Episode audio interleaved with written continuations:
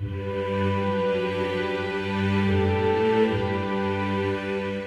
are at the right place at the right time. Welcome to the Discover the Word podcast with Kevin Perney.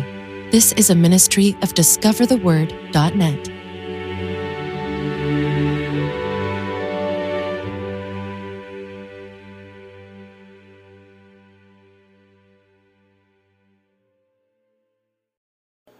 Kevin here, and welcome back to Discover the Word podcast.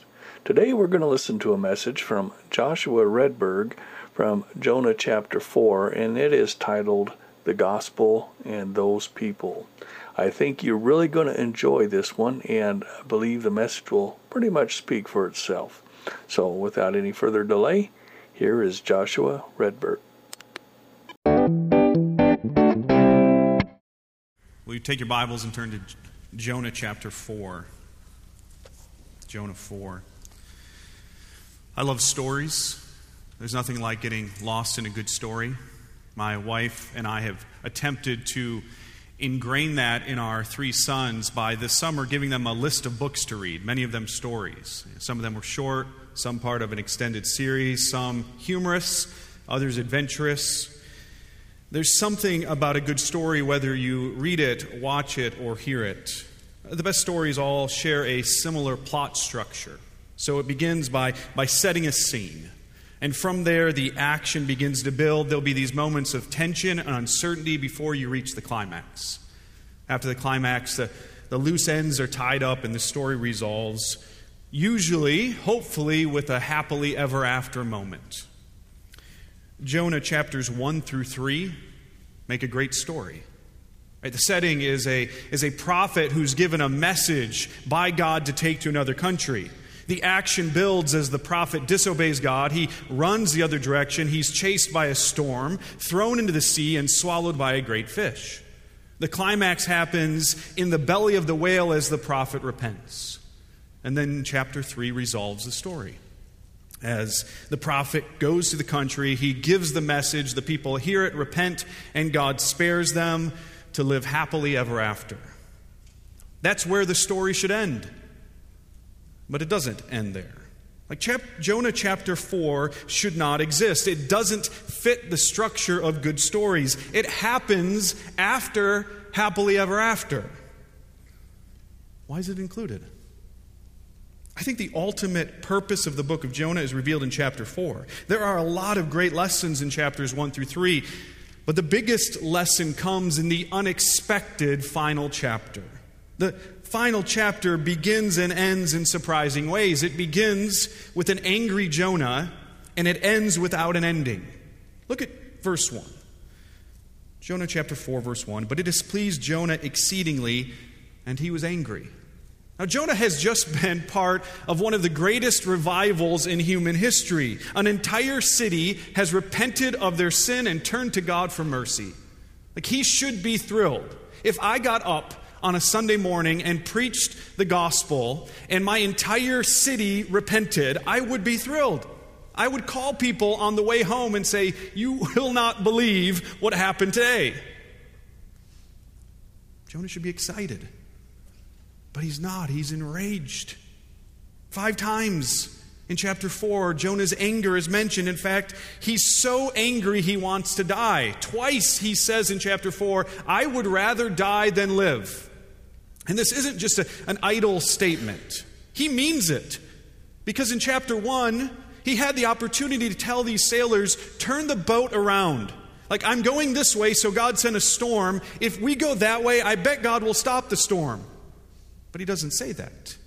He says, Throw me overboard. Jonah would rather drown in the sea or bake in the desert than keep on living. Why is Jonah so angry? That's a great question for us to ask whenever we find ourselves angry, especially since we live in a, a time of perpetual outrage. We get more and more angry without taking time to consider why we're angry and whether the anger is appropriate. Anger is like a metal detector.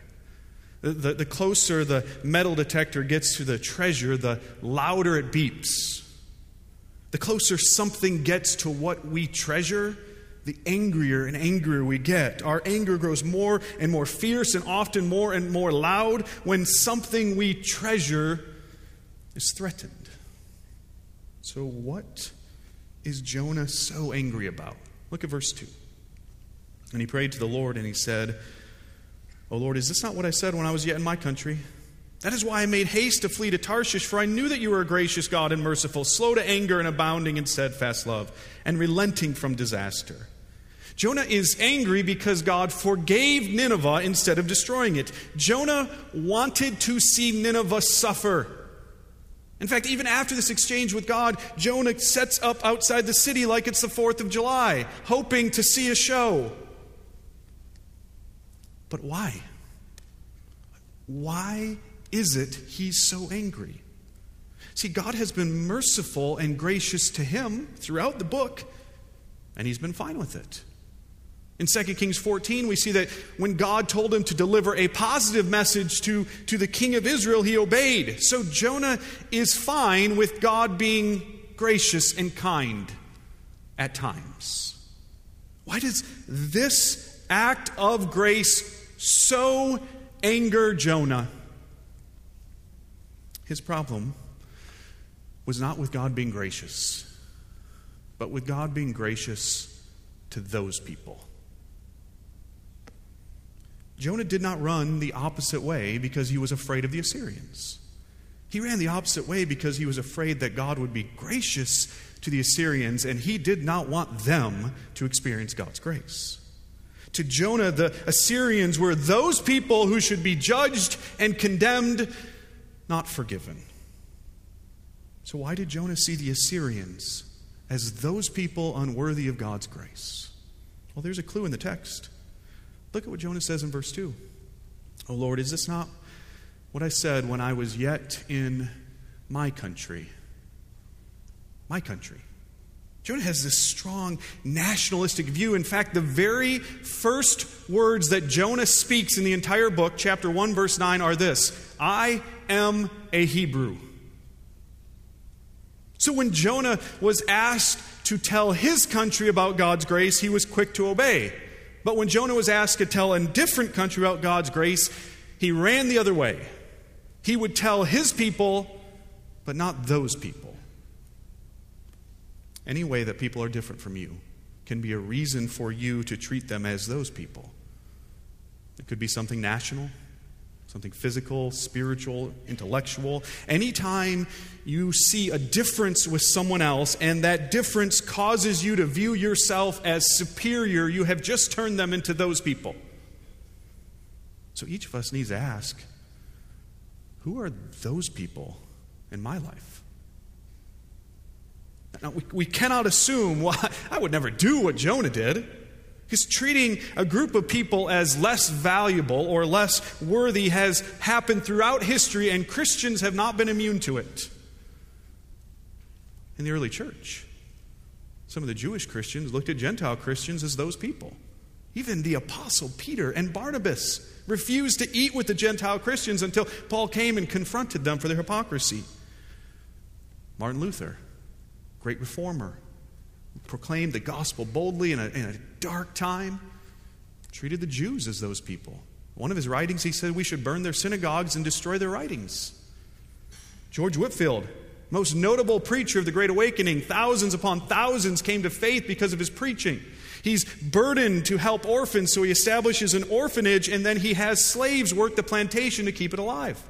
At that time, slavery was illegal in Georgia. He became one of the leading proponents to legalize slavery.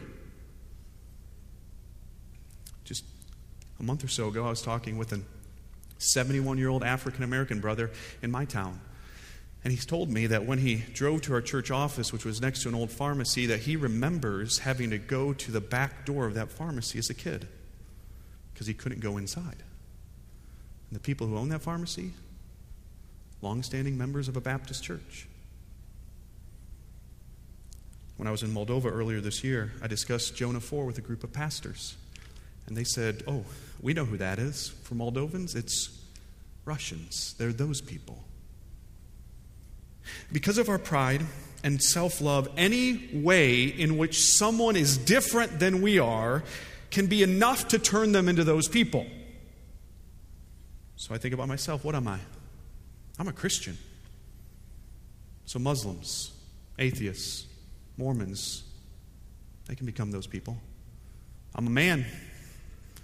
So women can be those people, right? Like, women. I'm an American, so anyone from another country can be those people. I speak English, so if I hear other languages, oh, those people. I'm white, so anyone with a different skin color can be those people. I'm middle class, so anyone richer than me can be those people. In Fuquay, sometimes we talk about those people in North Raleigh. they think they're better than us. We joke, but we probably reveal something about our hearts in that joke. Also, because I'm middle class, I have people poorer than me. Can be those people. I'm educated, so those lacking education. I homeschool, so anyone who makes a different choice in schooling. I'm politically conservative, so, so anyone from another party can be those people. Any way in which someone is different than me can become a way for me to treat them as less deserving of God's grace. I can even do this with people who sin differently than I do. There was a joke I heard when I was a young kid, and it was a terrible joke. It wasn't funny, and it was just terrible. But it went something like this Do you want to know how to stop the AIDS epidemic? Put all the gay people on a rocket and send them, send them to the moon to colonize it. Apparently, those people deserve judgment for their sin but we don't. Now, Jonah's defense for his attitude could have been don't, don't you understand how evil the Assyrians are? Like they're evil, chapter 1 has, has literally reached up to the heavens and God has sent me here. Do don't you understand what they have done to others, how they have victimized people? So maybe Jonah would argue that his problem wasn't their nationality, but their depravity. If that were the case, who could really blame him for wanting judgment, right? Seeing grace as only for certain sins or certain sinners shows how greatly we misunderstand both sin and grace. See, we see sin from the wrong perspective. We, we see sin, if sin is a forest, we see it from the ground. So we walk through the forest and we see certain sins, and we're like, look at those redwoods. Look at those mighty oaks. And then we see our sins as these cute little shrubs. It's an azalea bush, it's flowering. And we say, look, look at how awful that is, but look how, oh, that's not that bad. Well, God sees our sin from above. Have you ever flown over a forest? You can't tell a difference in the size of trees. All you see is a dark blot. When we treat cert- people with certain sin struggles as those people, we ignore what God says about our sin and our need for grace. Jonah's anger came from God's grace on those people who Jonah felt were unworthy of God's grace. Is Jonah's anger okay? Is it right for Jonah to be angry? God asked him that question twice, verse 4 and verse 9. Jonah, is it right for you to be angry? Now, to help Jonah answer that question, God gives him an object lesson. He first sends a shade tree to make Jonah more comfortable, verse 6. He then sends a worm to eat the shade tree, verse 7. And then he sends a scorching east wind to make Jonah miserable, verse 8. And while Jonah is miserable, God asks him that question a second time Jonah, is it right for you to be angry? And this time his anger is more about the plant dying than about God's grace on Nineveh. And so when Jonah responds, Yes, it's right for me to be angry, I should just die, God asks Jonah a question. Look at verse 10. And the Lord said, You pity the plant, for which you did not labor, nor did you make it grow, which came into being in a night and perished in a night. And should I not pity Nineveh, that great city, in which there are more than 120,000 persons who do not know their right hand from their left, and also much cattle? Jonah's anger is wrong. Not just his anger over the plant, but also his anger over Nineveh. And God here connects the two of them together. In both cases, Jonah was angry for the same reason. Jonah's anger came from loving himself more than loving his neighbor. Jonah's anger at Nineveh was born out of pride. I deserve forgiveness. Those people don't. And his anger at the plant was also born out of pride. I deserve protection. But those people don't. See, Jonah's selfishness here is revealed both by what makes him angry and what makes him happy. There's a connection between those two things in your life. Verse 1 says Jonah was exceedingly angry, and verse 6 says Jonah was exceedingly glad. What makes you happy and what makes you sad, what makes you angry and what makes you joyful, reveals what you really love. Jonah was angry when those people different than him were not condemned, and he was happy when he was comfortable, and both reveal Jonah's greatest love was Jonah. The root of bigotry is always a love of self. We love ourselves so much that we exalt ourselves over those who are different than us. Jonah loves himself more than 120,000 people who are spiritually ignorant. This kind of self love, this kind of pride, it shrinks our world. It makes us miserable. The only time in the entire book that Jonah is happy is when a plant grows up to give him shade the more he focuses on himself, the more shallow and narrow he becomes. What makes you angry? What makes you happy? That reveals what you treasure. This final chapter has some important lessons to teach us about pride and selfishness and about how pride and selfishness produce bigotry and prejudice. See, bigotry happens whenever I look down upon someone who is different than I am. Bigotry is when I quickly and easily rush to condemn those who hold different beliefs or have different struggles. I want to point out just three principles about bigotry from this text. First, good theology does not keep you from bigotry. Good theology does not keep you from bigotry. Jonah knew his theology. He quotes from the Old Testament in verse 2. Listen, his theology did not keep him from bigotry, he actually used his theology as fuel for his bigotry. He, he ran from Nineveh. Why?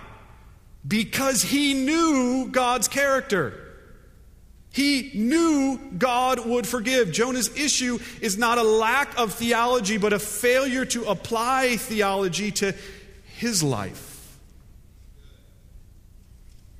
In the passage Jonah quotes is repeated numerous times in the Old Testament, but the original is Exodus 34, verse 6. And it comes immediately after the nation of Israel has just built the, the golden calf. They've worshiped it, and God says to Moses, I should just wipe these people out. For their sin, they deserve to die, and, and Moses pleads before God to, to spare them. And God says he will spare them, and he says this is why, because he is gracious and merciful slow to anger and abounding in steadfast love, and relenting from disaster. So Jonah knows God's character, he understands God's works, but he doesn't apply it to his own life. He is glad for God's grace on his people, but not on those people. You see, some Christians right theology. For instance, that Jesus is the only way to heaven. Like, that's right theology. That's all you'll ever hear here because that's what the Bible teaches. There's one way to heaven, Jesus Christ. But some Christians right theology has been wielded as a weapon against those from other religions. The Bible teaches that there is one way to salvation, but that doesn't mean we view Muslims as those people. We, we need to have compassion on those who are ignorant of God's saving work. Muslims don't need our prejudice, they need our Savior. Here we are, sitting in a chapel at Southeastern, so I assume we know our theology. I, I, believe walking on a campus that looks like this makes you smarter. Like, we can quote verses from the Old Testament just like Jonah did. But right theology will only keep us from bigotry if it helps us love Jesus more. Because Jesus said, the person who knows their sin is great and has been forgiven of it, they will love much. But the one who says, I have little sin and have little need for forgiveness will love little. The number one way you can fight the temptation in your life to see certain people as those people is by applying the gospel to yourself. When you see warnings of sin in the Bible, don't think about other people. For those of you who are pastors, this is, this is what we do. This is hard. Every verse I read, I think about a face in my congregation. But I should first, especially in warnings about sin, think about my own heart. The seeds of every sin are in my heart. See, nothing would be worse than a church or a seminary filled with people who can recite a catechism without obeying it who can quote verses without keeping them. Love good theology. But don't think good theology is sufficient to conquer the pride in your heart that leads to bigotry. Second, God is not okay with bigotry in his people. God is not okay with bigotry in his people. What does God do to expose the bigotry in Jonah's heart? He appoints a plant to grow, verse 6. He appoints a worm to eat the plant, verse 7. He appoints a, a scorching east wind to make Jonah miserable, verse 8. God would not leave Jonah captive to his pride and prejudice. Now, there is a fascinating word choice in verse 6. It says that God appointed a plant to grow to save Jonah from his, and the ESV translates it, discomfort to save Jonah from his discomfort. But that word translated discomfort is actually the same word used in chapter 1, verse 2 to talk about Nineveh's evil.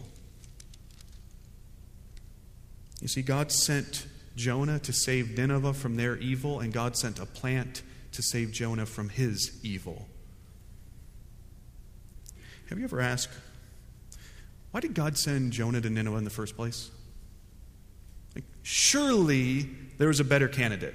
I mean, I can just, I can just picture like the, the committee meeting.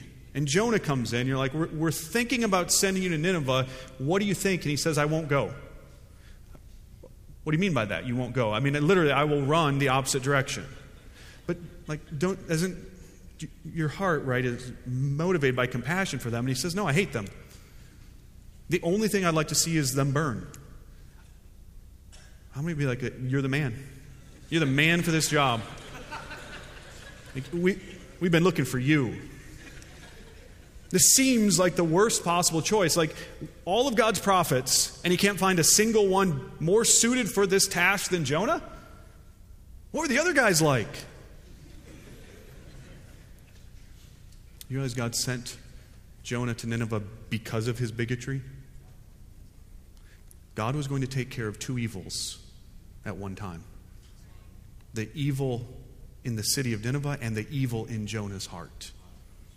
See, God not only sends his people to save others, but he saves his people from the sins rooted deep in their own hearts.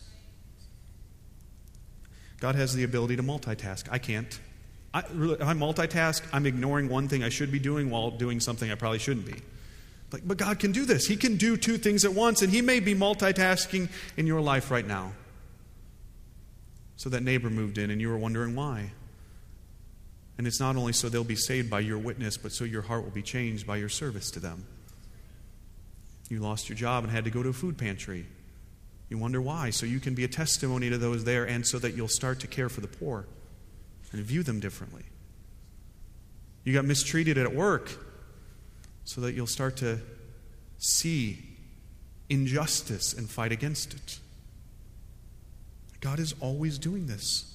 Like the book of Jonah teaches us that God is constantly pursuing sinners, whether it's a wicked city, or some pagan sailors, or a self righteous prophet. He is always pursuing his people to save them from the evil inside.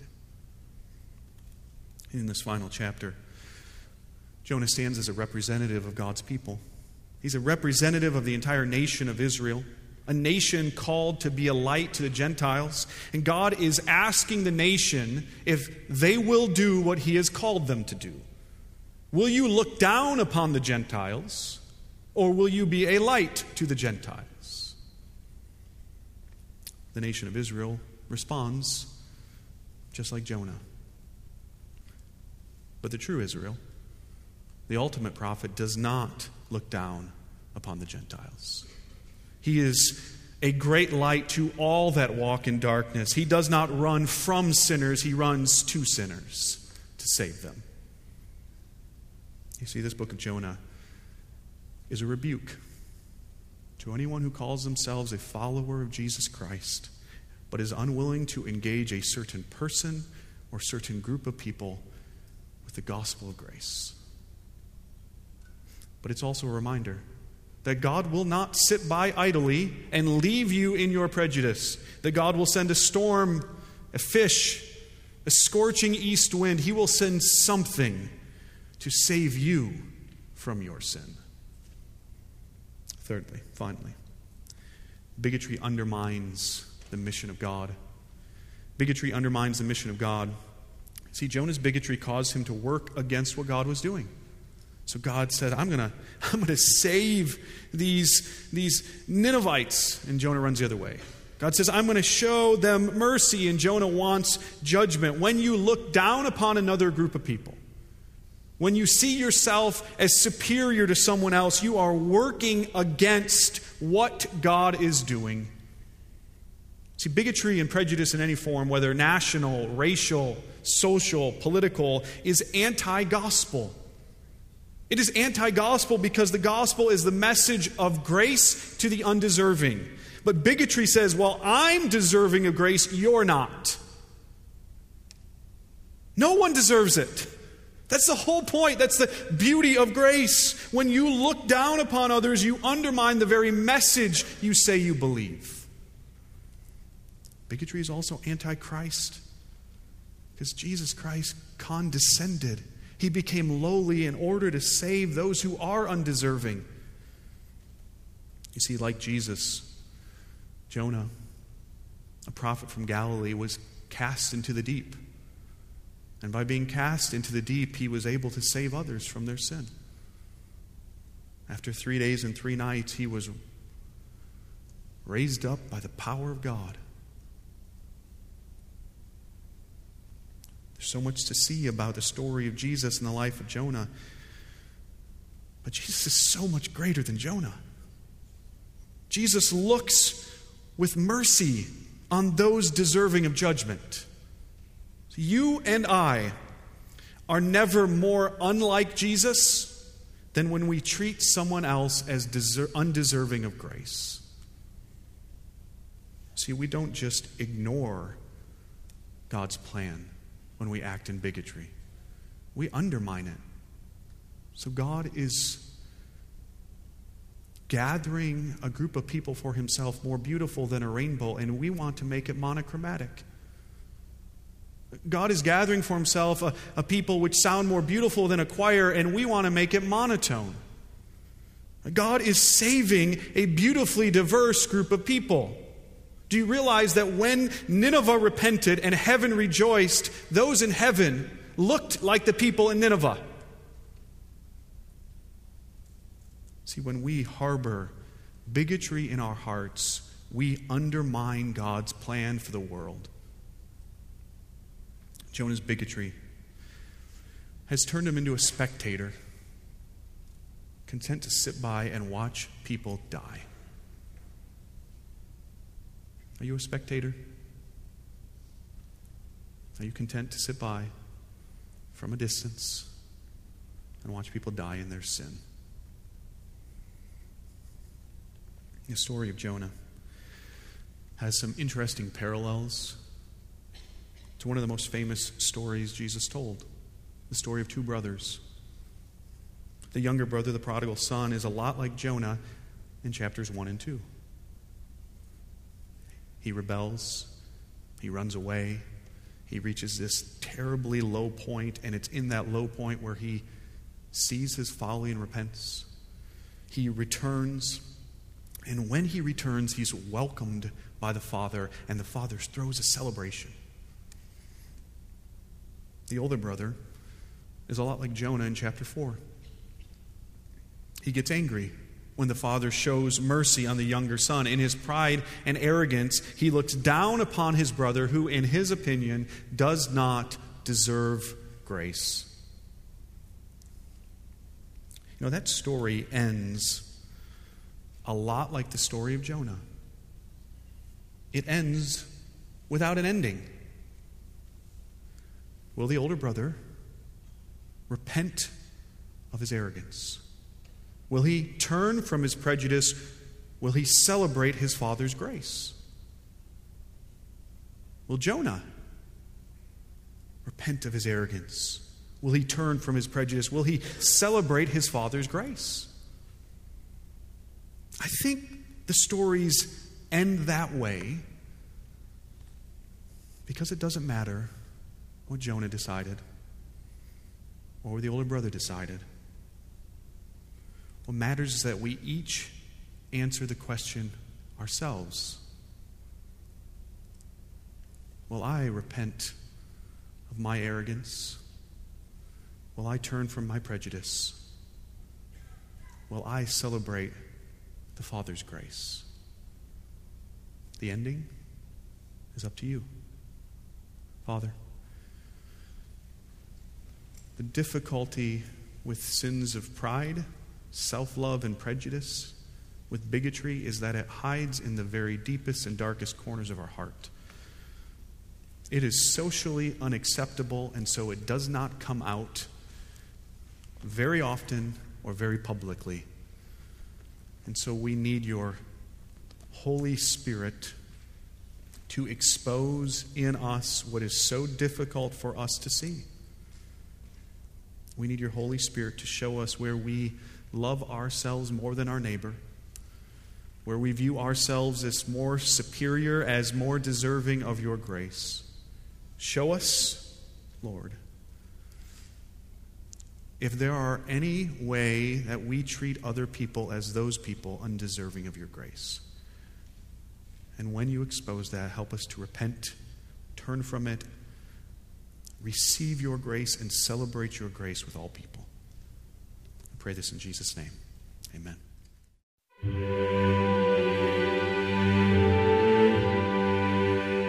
We hope you were blessed by today's message and want to thank you for joining us on this Discover the Word journey today.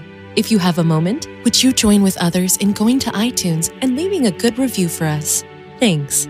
We also invite you to visit our website, discovertheword.net. Until next time, have a wonderful day and may God richly bless you.